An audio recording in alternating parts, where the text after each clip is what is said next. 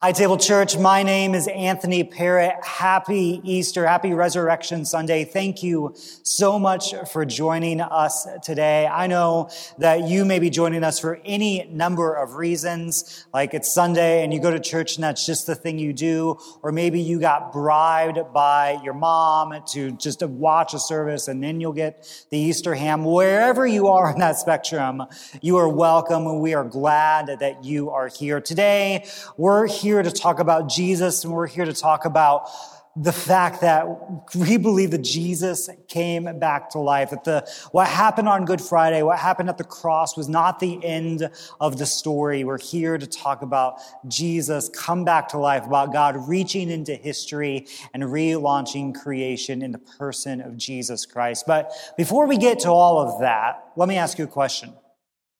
Who do you know who to trust? How do you know who to trust? What do you trust? There are so many sources of information out there in the world that it's something that we have to wrestle with constantly. Now, I know in my family who I can trust and who I should not trust. When I uh, ask my daughter Audrey, Audrey is five, she's in pre-K and she's doing it all virtually, of course. And so I work downstairs in the basement. Uh, my wife is helping Audrey do virtual school on the computer. I come upstairs for lunch or for dinner and I ask my five-year-old daughter, hey, how has your day been? And Audrey will say something along the lines of, it was great. It was wonderful. It was a good day. I, w- I did everything I was supposed to do. I didn't have any problems. It was great. And I turned to my wife, Emily, and she's like, Mm-mm, and so me and Emily go to a different room and I hear the rest of the story, the true story about the breakdowns and shutting the laptop lid and all of those kinds of things. I know in my family that if I want the real story about how the school day went, I'm probably going to ask my wife. Now, there are lots of questions about where we're going to get our information. What about the news? What websites and papers and, and t- social media do we go to? And what about medical advice? Do we trust the doctors and the nurses and the scientists? Or do we, you know, trust the person who has like a really popular YouTube channel? Who do we trust for all of this information? Now, in the ancient Near East, about 2,000 years ago, in the nation of Israel and Palestine and Galilee, it was a lot easier at least to know who not to trust, because everyone agreed to not trust women.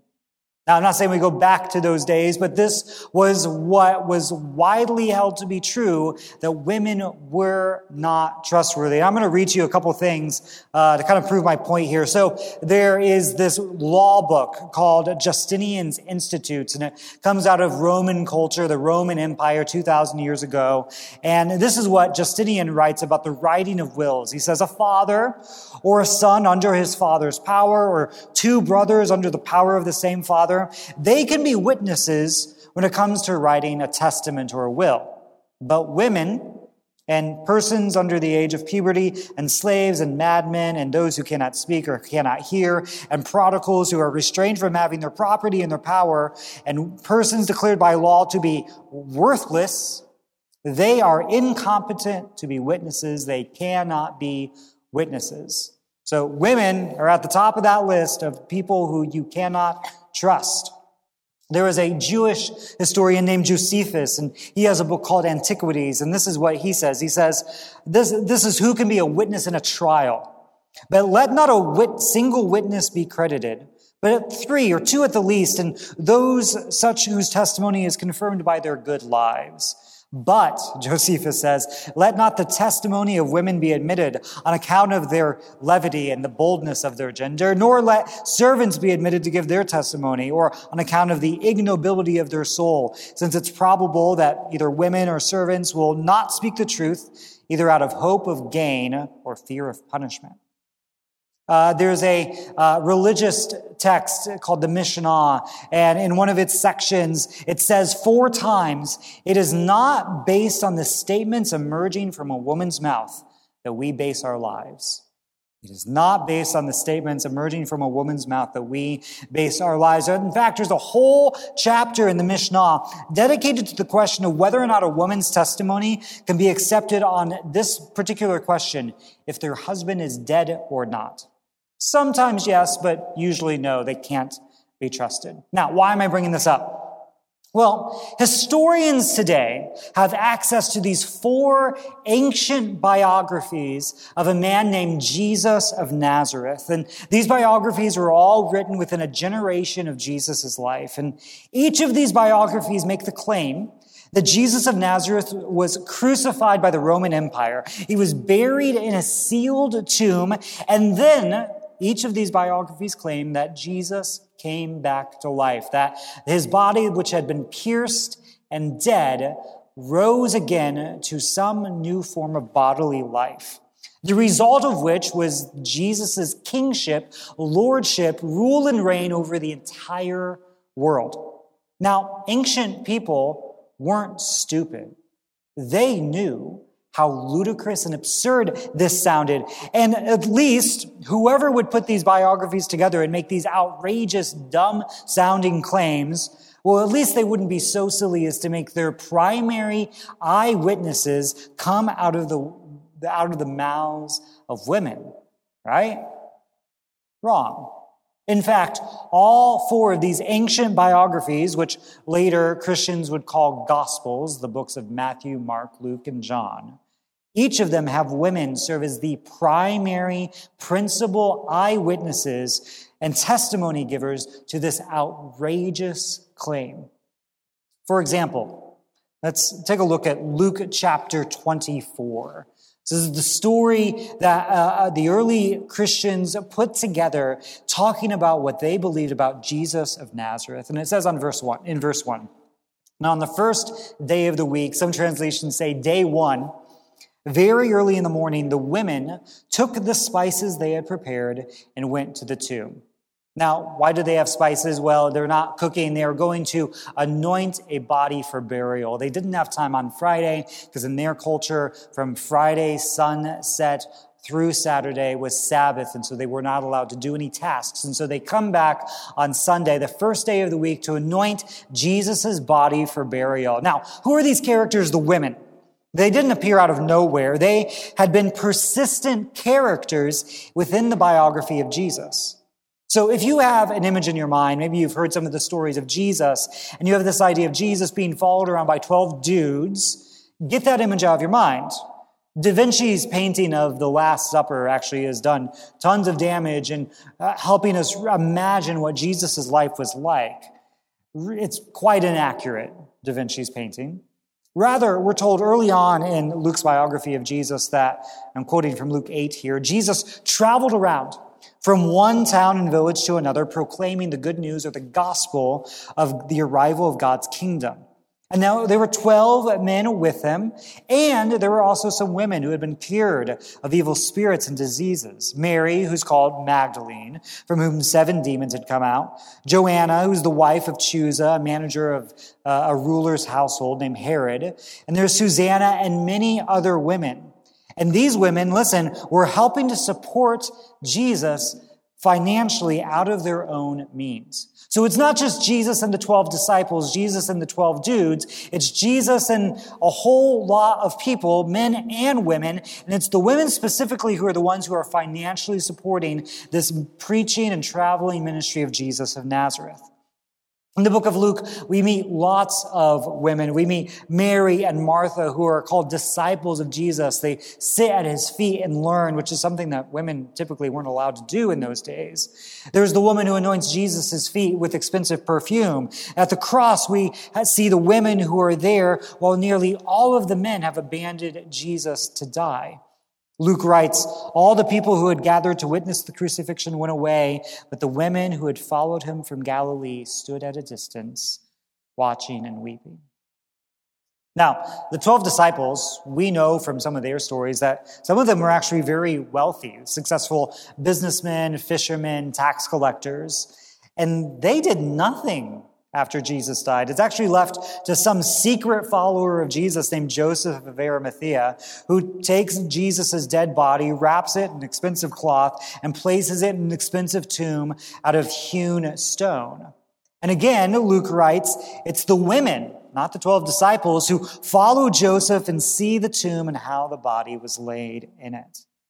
So anyway, back to our main story, Luke chapter 24. The women, they get up early, they go to the tomb to anoint the body for burial, and verse 2, they find the stone rolled away. So tombs would have had large stones put in front of them. The stone is rolled away, and when they entered, they did not find the body of the Lord Jesus. And while they were wondering about this, wondering, wondering because they didn't expect this, Suddenly, two men in clothes that gleamed like lightning stood before them, and in their fright, the women bowed down their faces to the ground. But the, ground, but the men said to them, "Why do you look for the living among the dead? He's not here. He has been raised. Remember how he told you while he was still with you in Galilee. The Son of Man must be delivered over to the hands of sinners. Jesus must be delivered over, be crucified, and on the third day be raised again." And then the women remembered Jesus' words. And when they came back from the tomb, the women kept telling the, it's the imperfect tense in the Greek. It means that they're trying and they're trying and they're trying repeatedly. They keep telling the men, the disciples, all of these things, but the 11, it's used to be 12, but now it's 11 because Judas betrayed Jesus and committed suicide. The 11 refused to believe. Again, it was Mary Magdalene and Joanna and Mary and the other women with him who told this to the apostles. But listen, they did not believe the women because their words seemed to them like nonsense. Because remember, ancient people weren't stupid. We shouldn't think of ourselves as these 21st century people who know better that dead bodies don't come back to life, but those really dumb ancient people, well, they believe anything. No, they knew that this story was nonsense. And geez, it was women telling the story, so we especially know not to trust them. Now, there are two ways to kind of look at this story. We can look at it from above as 21st century uh, participants looking back on this story and wondering, could it be true and why would they tell it in this way? But I want to start with looking from the story from within of what would it be like to be there in those moments. The, the first thing I want to point out is that it's the women who show up to do the work of burial, of grieving, of handling a corpse of looking at their failed, pierced, crucified, beaten Messiah. They show up and they do the hard work of facing their loss and facing their grief and facing the reality that everything that they had hung their hopes on was dead and gone. It's the women who take the risk of being associated with a man who was just put to death for insurrection. Because the thing hanging over the cross was, this is Jesus of Nazareth, King of the Jews, which was the Roman Empire making fun of this theoretical insurrectionist from a backwater country in a backwater city, Galilee, Nazareth. And the women know that if they get associated with this Jesus character, well, the Roman Empire might just come after them as well. Why did Judas betray Jesus to save his own skin? Why did Peter deny even knowing who Jesus was to save his own skin? Why is it that we read in these biographies of the disciples hiding in a room with the door locked because they knew that being associated with Jesus could cost them their lives? And yet, it's the women who show up and say, no, I'll, i am willing to have my name attached to his name, even if it costs me my life. It's the men who stay back, scared, who don't take the risk, who don't go through the work of grieving and loss and handling the dead things in their life. And we notice it's the women who meet the miracle. It's the women who meet the angel. And we know from the other biographies, it's the women who first meet the risen Jesus out of the grave, out of the, out of the, the stone, out of the death and the darkness. They meet Jesus. And so as we live and breathe within the story for a moment, we notice it's those who go through the work of grief and loss and all of the pain that goes with that, who are willing to face the fear, who are willing to face the loss, who are willing to risk their lives for the sake of being attached to Jesus, they meet the miracle. They meet the resurrected Lord. They meet Jesus. And maybe there's a lesson in there for us where there are, I'm sure, lots of easy Easter sermons I could preach right now about how glorious and happy and wonderful things could be. And yet I think that misses the fact that Easter came out of a place of pain, that resurrection came out of death, that it's only when we face the things we don't want to face where we meet miracle. The women confront their loss head on and receive a profound, earth shattering, life changing message of hope. There are no shallow Easters. There are no Easters that don't begin with a cross and with Good Friday and with death. There is no place for toxic positivity, which ignores everything bad and everything wrong and treats it like it's just fine. No, instead, we're better served if we're like the women who come bearing spices ready to anoint a dead body. Because it's then when we meet our pain that God shows up. The other thing I think we can notice as we live and breathe within this story is are we paying attention to who we're not paying attention to? Are we paying attention to who we're not paying attention to? The, the men refuse to engage and they get lost in their cynicism. And it's understandable. They had risked their lives. They had spent the past three years. They had given up their households and their families and their, and their, and their, their ways of life and their, their jobs to follow this rabbi Jesus who they thought was going to bring about the end of the empire, who was going to bring about the rule and the reign of God. Of course, they're stuck in their cynicism. They are hurt and they are wounded and it looks like they were wrong. But cynicism is untreated pain masquerading as wisdom. And it hides in a locked room, missing out on the miracle. Their hurt and their skepticism caused them to refuse to believe in the gospel for a moment. How many times have we refused to believe because of our own hurt or pain or cynicism or because of the cultural blindness and attitudes that have been handed down to us. How many stories of abuse have we refused to believe because we don't think the witness is trustworthy? How many stories about race and racism and the pain that it's caused in this country and around the world because we don't believe that, that those people are worthy of our attention? How many stories from the, the, the, sexually marginalized, from gay and lesbian and queer and transgender people, how many of those stories have we refused to listen to, refused to believe because our culture has taught us, well, they're making it up. It's all in their head. We all know that they can't be trustworthy witnesses of their own lives. How many stories of the pain or the truth or the beauty has been, have been ignored because what is truth that has been spoken, we will call nonsense because we've been led to believe that some are just more prone to nonsense than others. Those are the lies that those men were brought up in, in that culture and that time. And I'm afraid it's not all that different today, friends. And so the women, they meet the resurrected Jesus. They meet the miracle in their pain. They go, they proclaim the gospel, what the church has called the apostle to the apostles. Those women go to the, those men who are close to Jesus and they say, he's back, he's returned, he's alive. And they say, mm-mm-mm, I don't, I don't listen to people like you. And they miss the miracle for a minute. Now, if we look from outside the story, if we look from our perspective back on it, I'll bring this up every Easter.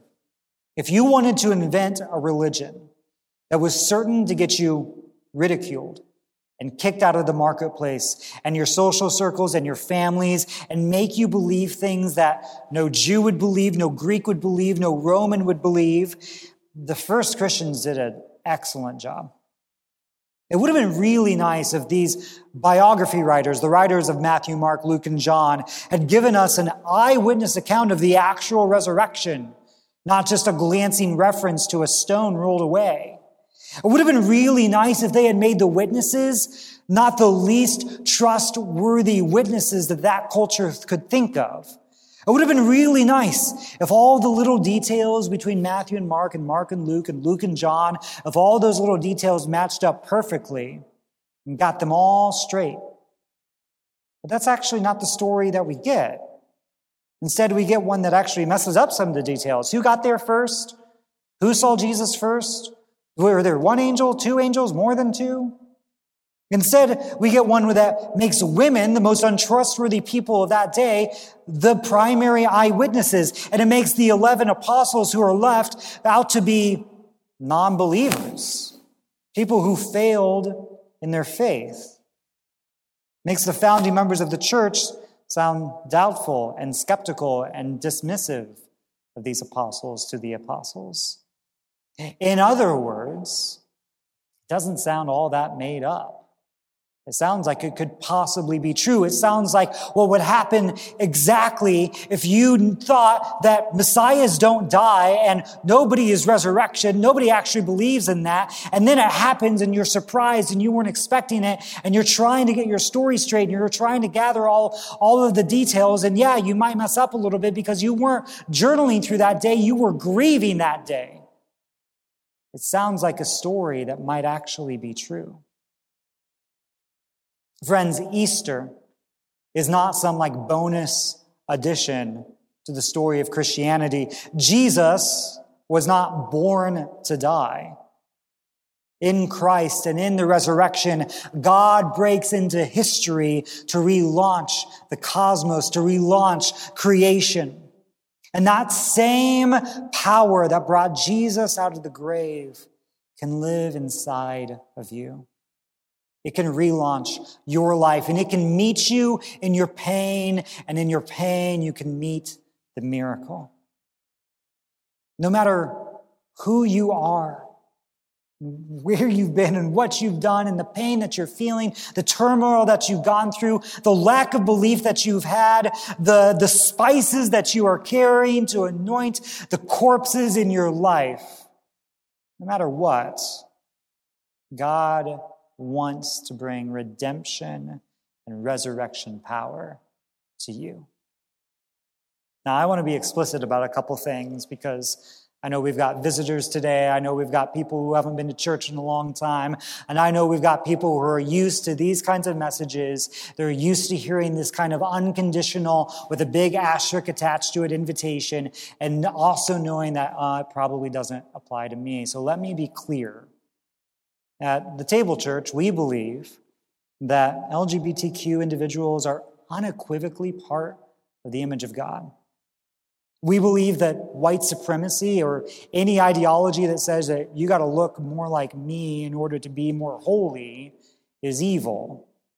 We believe that nationalism is wrong. And when I say that God is inviting you into a relationship so you can experience God's transforming power, God wants to transform you, yes, into a more loving and joyful and peaceful person, not a wider or straighter or manlier or more American person. Easter shows us that God is transforming us to become more fully human more fully who God has always intended and created us to be. And that resurrection power does not come from the halls of power and privilege, but from broken open tombs of the marginalized and the voices of the unexpected. And so if you want that power to be part of your life, then all you have to do is ask. You can contact me, you can click the little link in the chat, or you can just be wherever you are right now and talk to God for a moment. Because I believe that God meets us where we are. I believe that God can break into our lives in unexpected and new ways, even in the places where we least expect it, even in the places where we expect to find a corpse, even in the places where we holding tight onto our cynicism and unbelief, God can break through into your life.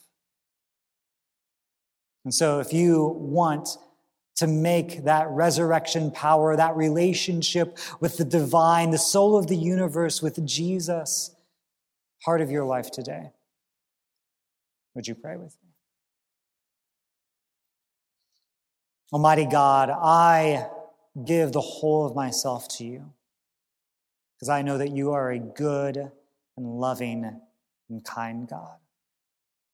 And I believe that what you did in Jesus, you want to do in me.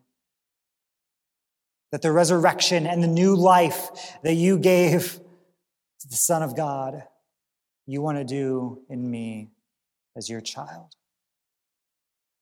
And so I give myself to you. Make me new. Wipe my tears. Heal my pain. And even if it takes the rest of my life, I trust that you will bring it to a good and holy end. Thank you, God. Thank you, Son, and thank you, Spirit, for Easters for resurrection, and for the promise of a world made new. May you empower and anoint each and every one of us to join you on your mission to relaunch creation and to make heaven come down to earth.